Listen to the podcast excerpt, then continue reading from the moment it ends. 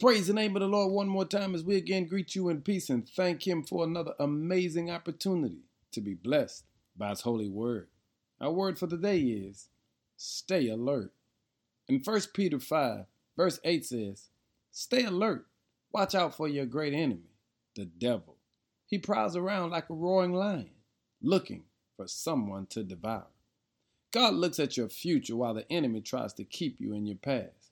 God says you can in spite of what has been done. The enemy says you can't because of what you have done. God will never define you by your past issues, but the enemy will try to confine you by them. Whether it's the good, bad, or ugly that dominates your life up until now, it is Satan's goal to keep you chained back there.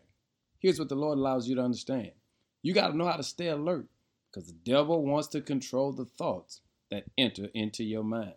You see, you can never let your yesterday keep you from your tomorrow. Learn from yesterday, but don't live in it. Your victory comes through learning and then applying what you have learned. Becoming who God wants you to be starts with your thoughts. And so Peter says, stay alert. Watch out for your great enemy, the devil. All he wants to do is play tricks with the thoughts that enter into your mind. Hey, family, Always remember you have a God who's bigger than any attack of your enemy. So today, I need you to pray and ask God to give you the strength to stay alert, to keep the thoughts in your mind godly.